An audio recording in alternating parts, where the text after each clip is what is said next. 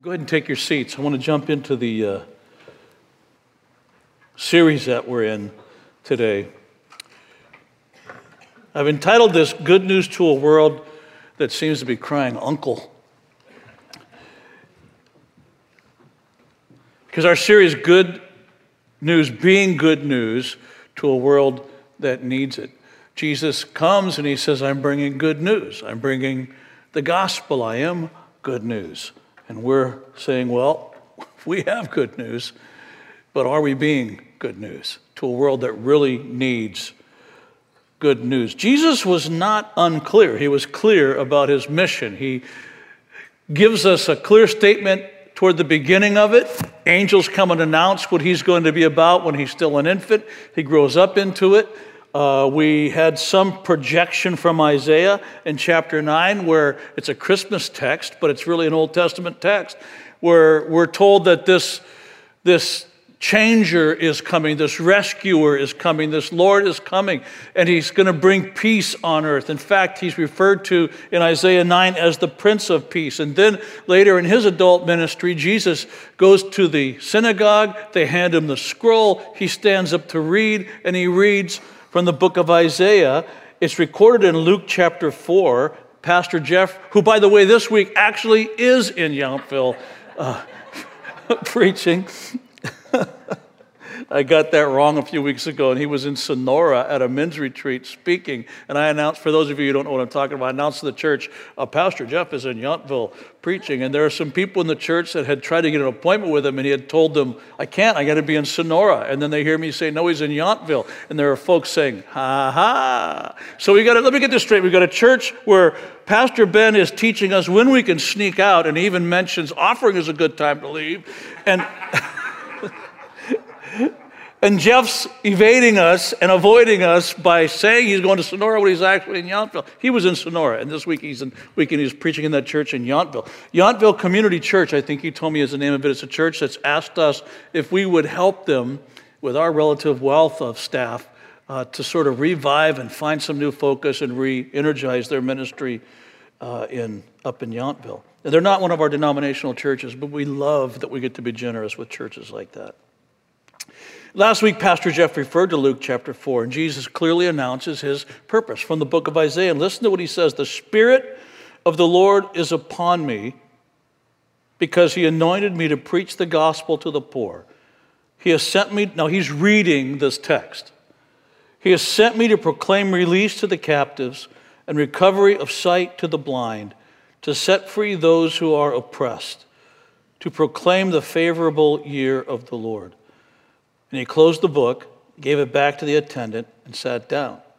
And the eyes of all the synagogue were fixed on him, by the way, because they understood what he had just claimed, who he had just claimed that he was. And then he began to say to them, Today, this scripture has been fulfilled in your hearing. Pretty bold statement. Jesus makes it clear that he's all about being good news to a world that needs it. Not just bringing good news, bringing in the sense of being good news to a world that needs it. That's his goal, to bring peace on earth. How's he doing? I want to ask him, look at some of these slides that we have here. Ask the question, how's he seem to be doing with, uh, how are you feeling like he's doing with his goal? Uh, missile crisis, fear. How would you like to be in front of that man getting that look from him? Are things going to go well? Syria. And actually, that represents the whole crisis of many people around the world who do not live uh, with the Blue Angels flying over the Golden Gate Bridge as they're driving over it on a nice weekend. We have our own problems. They're looking to us for help. But we've got our own problems of racism and white supremacy, and sadly, terribly sadly, the merging of by some people of faith and politic and nationalism. Jesus would have never tolerated that. It says Houston, but that represents some of the natural disasters Houston's experienced, Florida's experienced, Bangladesh's experienced. There's painful things happening to people all over the world. How are you doing so far, Jesus? Mexico City in this terrible earthquake, where buildings that once brought shade and security, where you'd go to have a nice meal, now if you're in there when the earthquake hits, crashes down your head and takes your life. These are recent pictures of that earthquake in Mexico. A couple of weeks ago, we had the president of the International Justice Mission here, and he reminded us that there are more slaves being held captive today than at any other time in recorded history. Modern day slavery, child slavery, sex slaves, all kinds of things going on. And then tragically, where it's still raw, but we know that uh, this terrible thing that happened in Las Vegas, um, we don't understand the level of dementia or evil that would cause somebody to do what we, even in Novato, one of our own communities, families uh, in Novato was hit by this. In fact, indirectly, probably more than that one. But one lady who's a friend of our pastor Ben and Katie, that family's in their circle of friends, they were over there ministering to the kids on the night at their house. They got called, and then there was a prayer vigil, and Ben was a part of that, along with uh, Joe Everly, pastor over at, at the Quest, where one of the uh, ladies of our community was killed in that terrible tragedy. I came to bring good news. I am the Prince of Peace. Today, this prophecy has been fulfilled in your hearing. And many of us are asking the questions. Many of us who follow Christ are asking the same kinds of questions that the whole community, the whole country, and really the whole world is asking. How are you doing with that, Jesus? Even Hollywood I watched a Jimmy Kimmel monologue. I actually think Jimmy Kimmel's brilliant, and uh, I'm sure we don't agree on every point of doctrine, but I think the guy's got a great mind. And he's supposed to be coming up. To, I grew up in the days of Carson. You know, he was just funny. You get the monologue, you look forward to the monologue, you talk the next day about Carson's monologue. So now Jimmy Kimmel is there, and the same week that all of that tragedy happened in Las Vegas, which is his hometown, he stands up to give his monologue, cannot control himself. He's barely holding back tears. His voice is quivering at several points. And he apologizes. He says, I know I'm supposed to be here to be funny, but I can't be funny this week. And he talks about how he's feeling ripped apart inside because of the cumulative effect of things that are happening and things we're enduring and things we're hearing about and things that we're watching. We're aware that we're to be good news and that Jesus brought good news, but it feels like so many people are experiencing anything but good news. And Kimmel actually uses uh, the phrase, he says, stuff like this makes you just want to give up. And then he uses the phrase, he says this, he says in his monologue this week, one of his monologues, it seems as though the windows have been open and evil has come in the open window.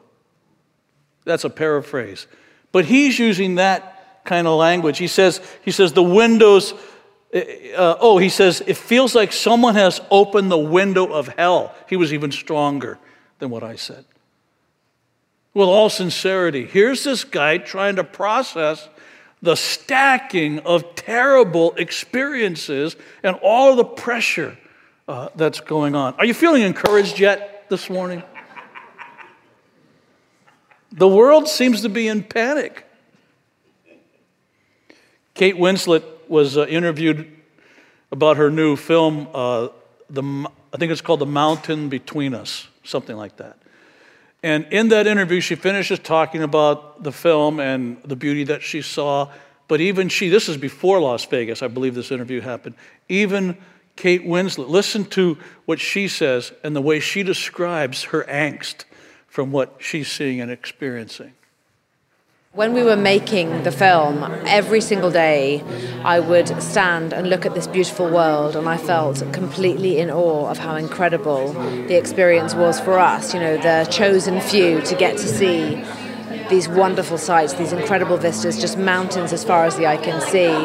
And, you know, with Hurricane Irma and the earthquakes and everything that has been happening, it's sort of hard to almost talk about it without feeling a bit emotional. It, it, it slightly feels like the world is ending, and there's no, there, I can't put it any other way. Um, it's um, it's it's it's it's absolutely terrible, and, and we all as a global community, you know, this is the one thing that we all share is this wonderful world, and we have to we have to team together here. We have to make some changes. We have to do something. We have to pay attention. Um, it's terrifying. It's terrifying. So as you catch those two phrases in particular, the last one, it's terrifying, but midway in the interview, she, she used the phrase, it seems as though the world is ending. So you've got Kimmel coming on, even Hollywood, Kimmel coming on saying, Man, what happened? Did somebody open the window of hell and let hell in to our experience? And her saying, it's, it's terrifying. It's as though the world is ending. Now, having seen all that, been reminded of that, and even heard from unlikely voices, that it's time for the world to get some good news we bring this series good news to a world that needs it. And this morning, one aspect of that good news, something it's pretty obvious to me Novato needs, our own hearts need, the world needs, the Tenderloin needs, the Middle East needs, Southeast Asia needs good news of peace. Because part of that message of the good news is peace. Jesus says, Peace give I to you. Just the opposite of what the world's giving you. The world's giving you fear and turmoil and angst and the fear at night that you shouldn't go to sleep because the window of hell has been open and hell's gotten in and who knows what's coming next. And, and, and I give you just the opposite of that. I give you ah, peace and man, has, has there ever been a time when the world needed that like it needs it today? Well, the answer actually is yes. It's just that we are so aware of every tragedy the minute it happens and at deep levels, and we see the pictures and we hear almost can hear the screams and smell the smells because we're, we're being asked, by the way, be careful about this because this is just on a side, but we are constantly and increasingly being being asked, if not forced, to choose to live life at beyond a human pace and to process information, especially difficult, discouraging, painful information, at levels that we're probably not equipped to manage it, and certainly at a pace we're not equipped uh, to manage it, beyond the way we were created to deal with things. So, having some input from the Holy Spirit that calms us and moves the decimal point for us and teaches us how to deeply care but still be able to manage lives is really important. It seems to me, and it seems to Kate Winslet, and I think Jimmy Kimmel and all of us, that evil has humanity's arm twisted up behind its back and humanity is crying out, Uncle. Humanity is tapping the mat right in the middle of being choked out. So you tell me, is this a timely series? Being good news, not traumatic news, being good news to a world that needs it. May I say this to the church? Probably better said during my second point, but I don't want to forget it. This is not a time where the world needs a spanking from the church. This is a time where the world needs a hug from the church. And listen, when, when I deserved a spanking, and there were one or two times when I deserved one of them. And my dad instead called me into his room, and he didn't say, Take off your belt, because I used to get spanked with my own belt. My dad bought me a belt for Christmas. Tell you, well, what a mixed message that was, I tell you. Gee, thanks, Dad. Oh. But when there were those times when my dad took off his, he said, Don't take off your belt. I just want to talk with you. And he gave me a hug when I deserved a spanking. Listen, I never once thought he was compromising his principles because he didn't nail me. The church needs to be free to recognize the world doesn't need a spanking right now. The world needs to be embraced by the church. And listen, now listen, that doesn't mean we've compromised anything we believe. Do you get that? Only thinking people can understand that. The poor evangelical movement has mistakenly believed, oh boy, if we're kind and we don't just nail them to the wall every time they do something wrong, we've compromised. Stop thinking like that. That's going to close doors for us. We won't be able to be good news to a world that needs it because they don't need another layer of it from us. Uh, now I'm preaching. I'm sorry, I didn't mean to preach like that. It's a good time. Now, the world needs the good news we can bring. That's really not even in question. Even Hollywood is admitting that in, in different ways. The question is how do we bring it? And if peace is a component of this good news that Jesus says it's his perfect, uh, his perfect plan to bring, what are the elements of peace that we bring, and how do we bring that peace? What is biblical peace that the world needs? I want to just point out a couple of things here about peace and how we offer it, how we are good news to a world that's crying uncle. First point being good news to a world that needs it when we're trying to offer and be instruments of peace is about being champions of divine order. That's part of what biblical peace means. One of the concepts buried in the idea of shalom is, is when everything fits into its proper place, when there's a sense of order, everything is sort of functioning in the way it was designed to function. And we have this concept of divine order. How did God order the world? And when when life and community and people and friendships, relationships, systems, governments, everything is fitting in the way it's supposed to be, uh, function, functioning in the way it's supposed to be functioning, there is a sense of peace. And that is housed a little bit in the idea of biblical peace. It's the calm that results when everything is fitting into its proper place in its proper way for its proper purpose. I mean, when I describe that, if that were the case, can't you feel yourself going a little bit like, oh, okay. Everything's where it's supposed to be when it should be there in the way that it should be there. Now, how do I get that?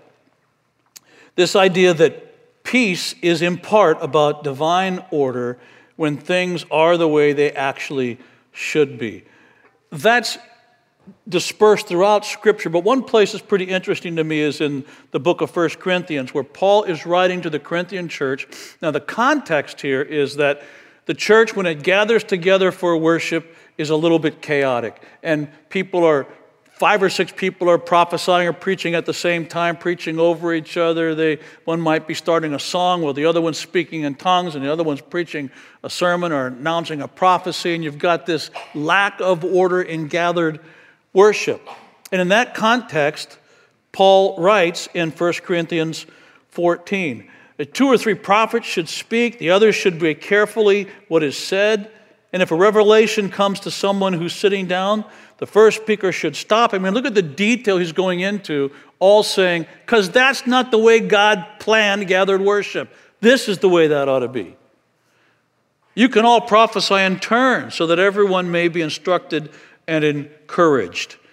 The spirits of the prophets are subject to the control of the prophets. Order, order, order. Now, this isn't talking about the world. This is talking about one application of it in the local church, but then look at this line.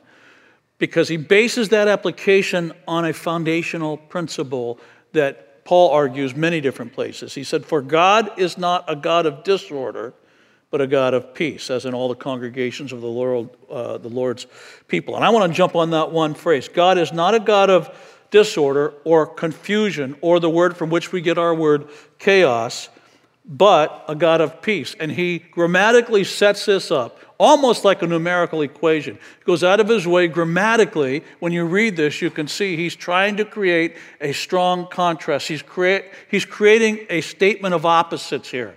So he's making a statement not only about order, But he's making a statement about peace. Here's what order, order and peace are related. And they're related in that uh, disorder and peace are related, and they're related in that they're opposites.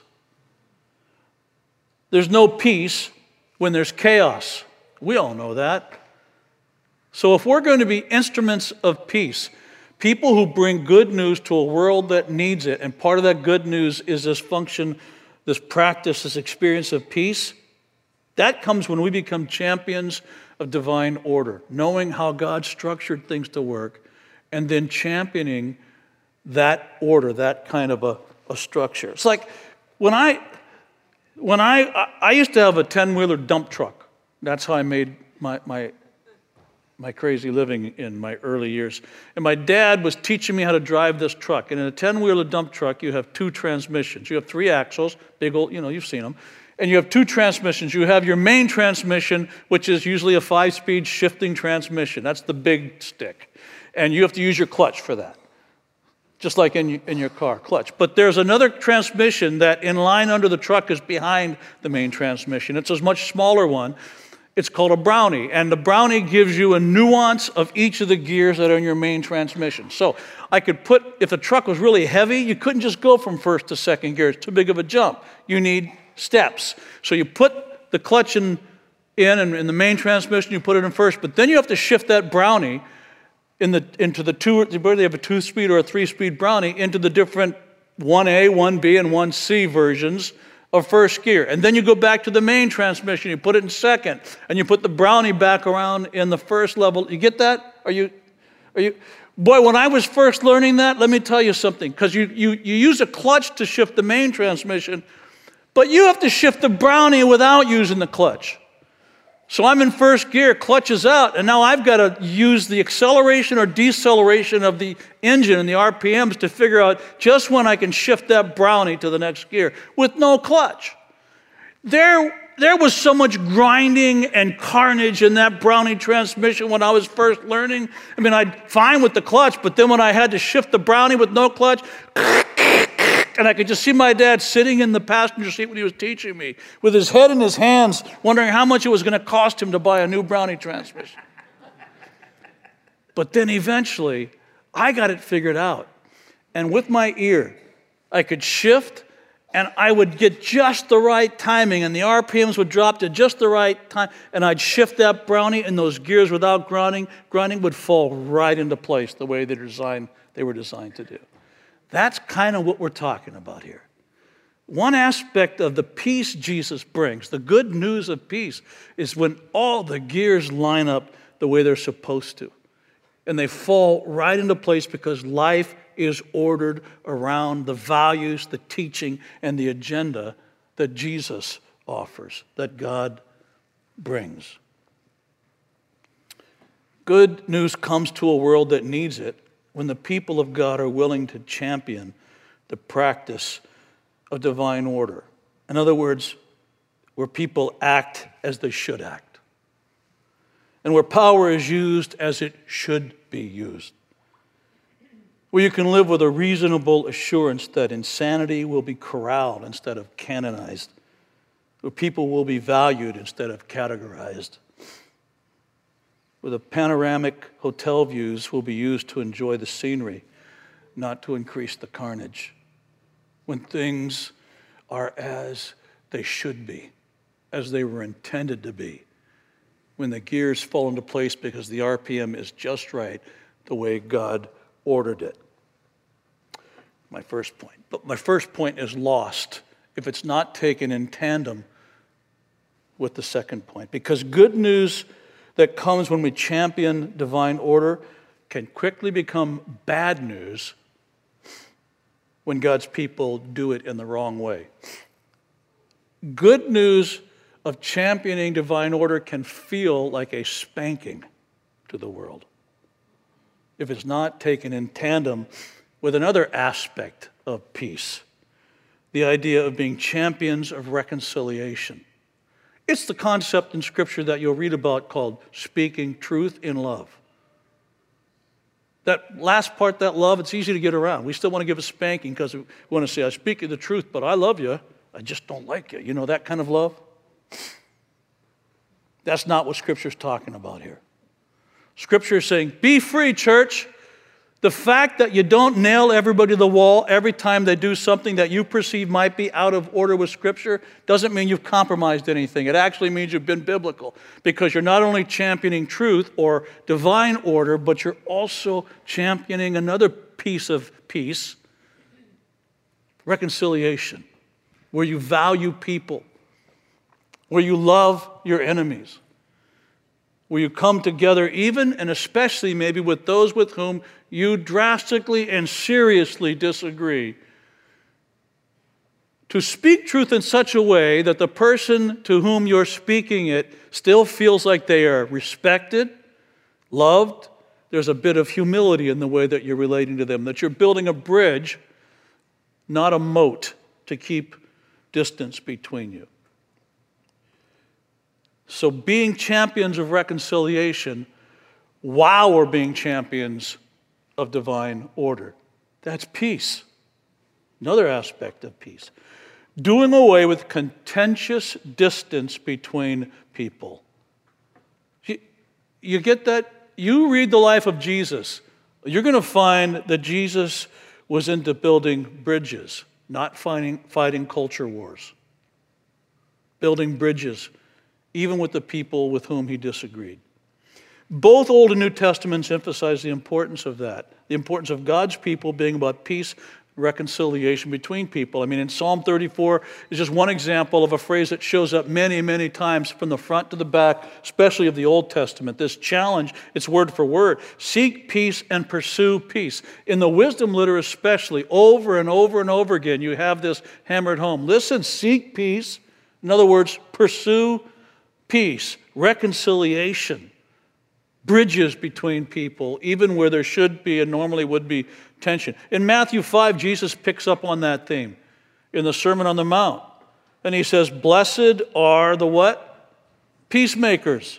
Jesus does not say, Blessed are the pacemakers. He says, Blessed are the peacemakers. Jesus doesn't say, Blessed are the people who can run at fast pace and make things happen. Blessed are the power brokers. He doesn't say, Blessed are those who win the argument. Blessed are those who nail the people who got it wrong. Blessed are the what? Say it. Peacemakers. Why? Because, man, when you are advocating for and being a champion of peace, of bridge building, of forgiving, of disagreeing in a way that's civil and kind and honoring, even of somebody that you're dead sure is wrong, you're living out what I promised to be to the world. I came to free the oppressed. I came to release those held at gunpoint. I came to be good news to a world that needs good news, to a world that doesn't need a spanking, it needs a hug. It's already spanking itself. Do you think Kate Winslet needs to be reminded that she should feel awful about what's going on in the world?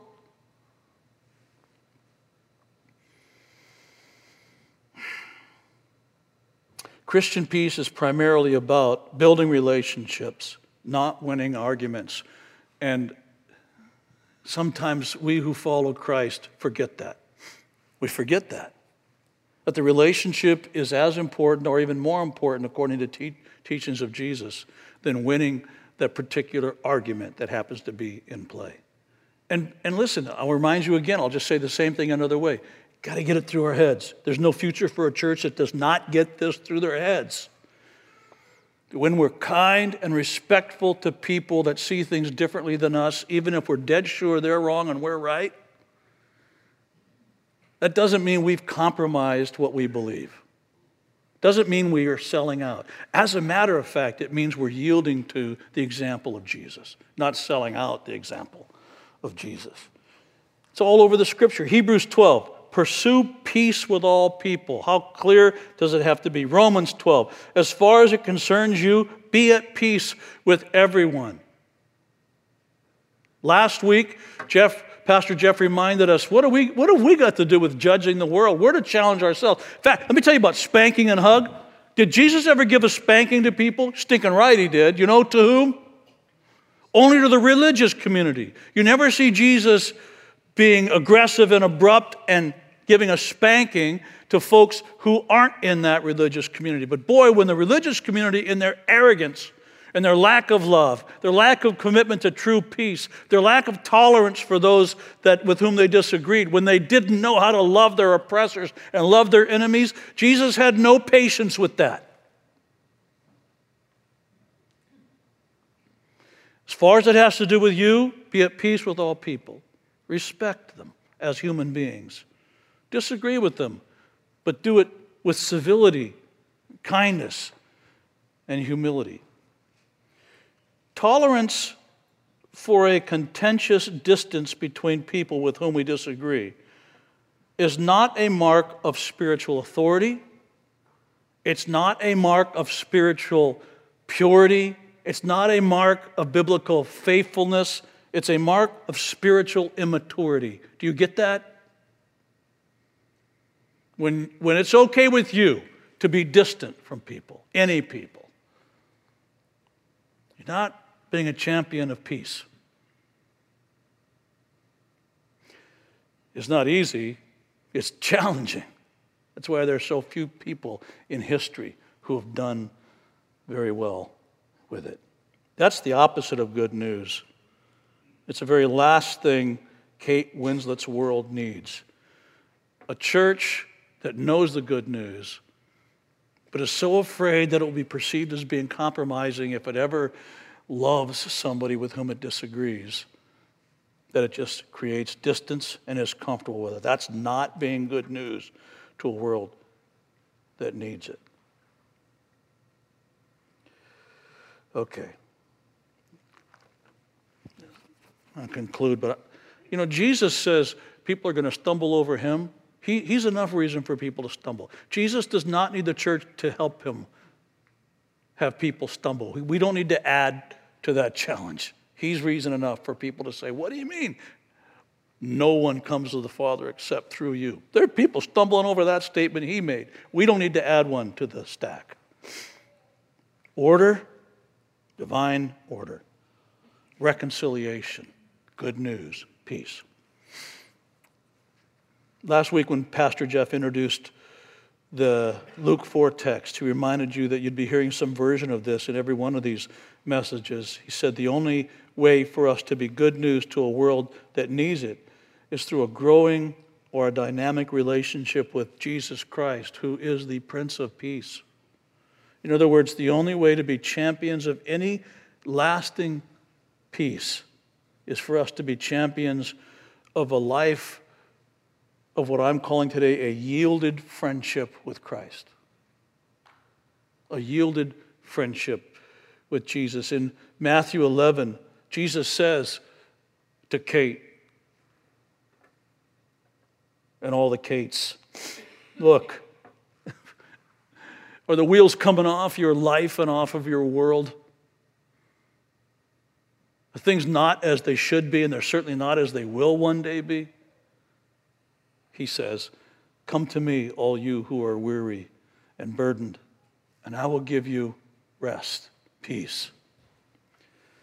Take my yoke upon you and learn from me, for I am gentle, humble in heart, and you will find rest or peace for your souls. For my yoke is easy, my burden is light in that statement is the presupposition that all of us are wearing a yoke already. Jesus taught that. If you think you're not wearing a yoke and you're completely independent and not influenced by any philosophy, any ruler, any authority, you're fooling yourself.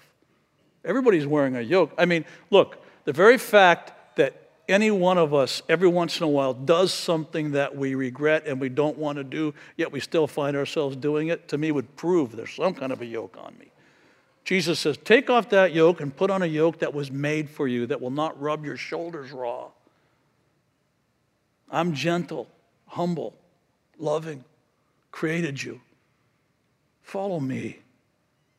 Let my teachings be your yoke, your guide, Jesus says. Because peace is not the absence of disturbance, Peace isn't the absence of disturbance. Jesus also said, In the world, you're going to have disturbance, guaranteed. Peace isn't the absence of disturbance, peace is the presence of hope. That's what peace is.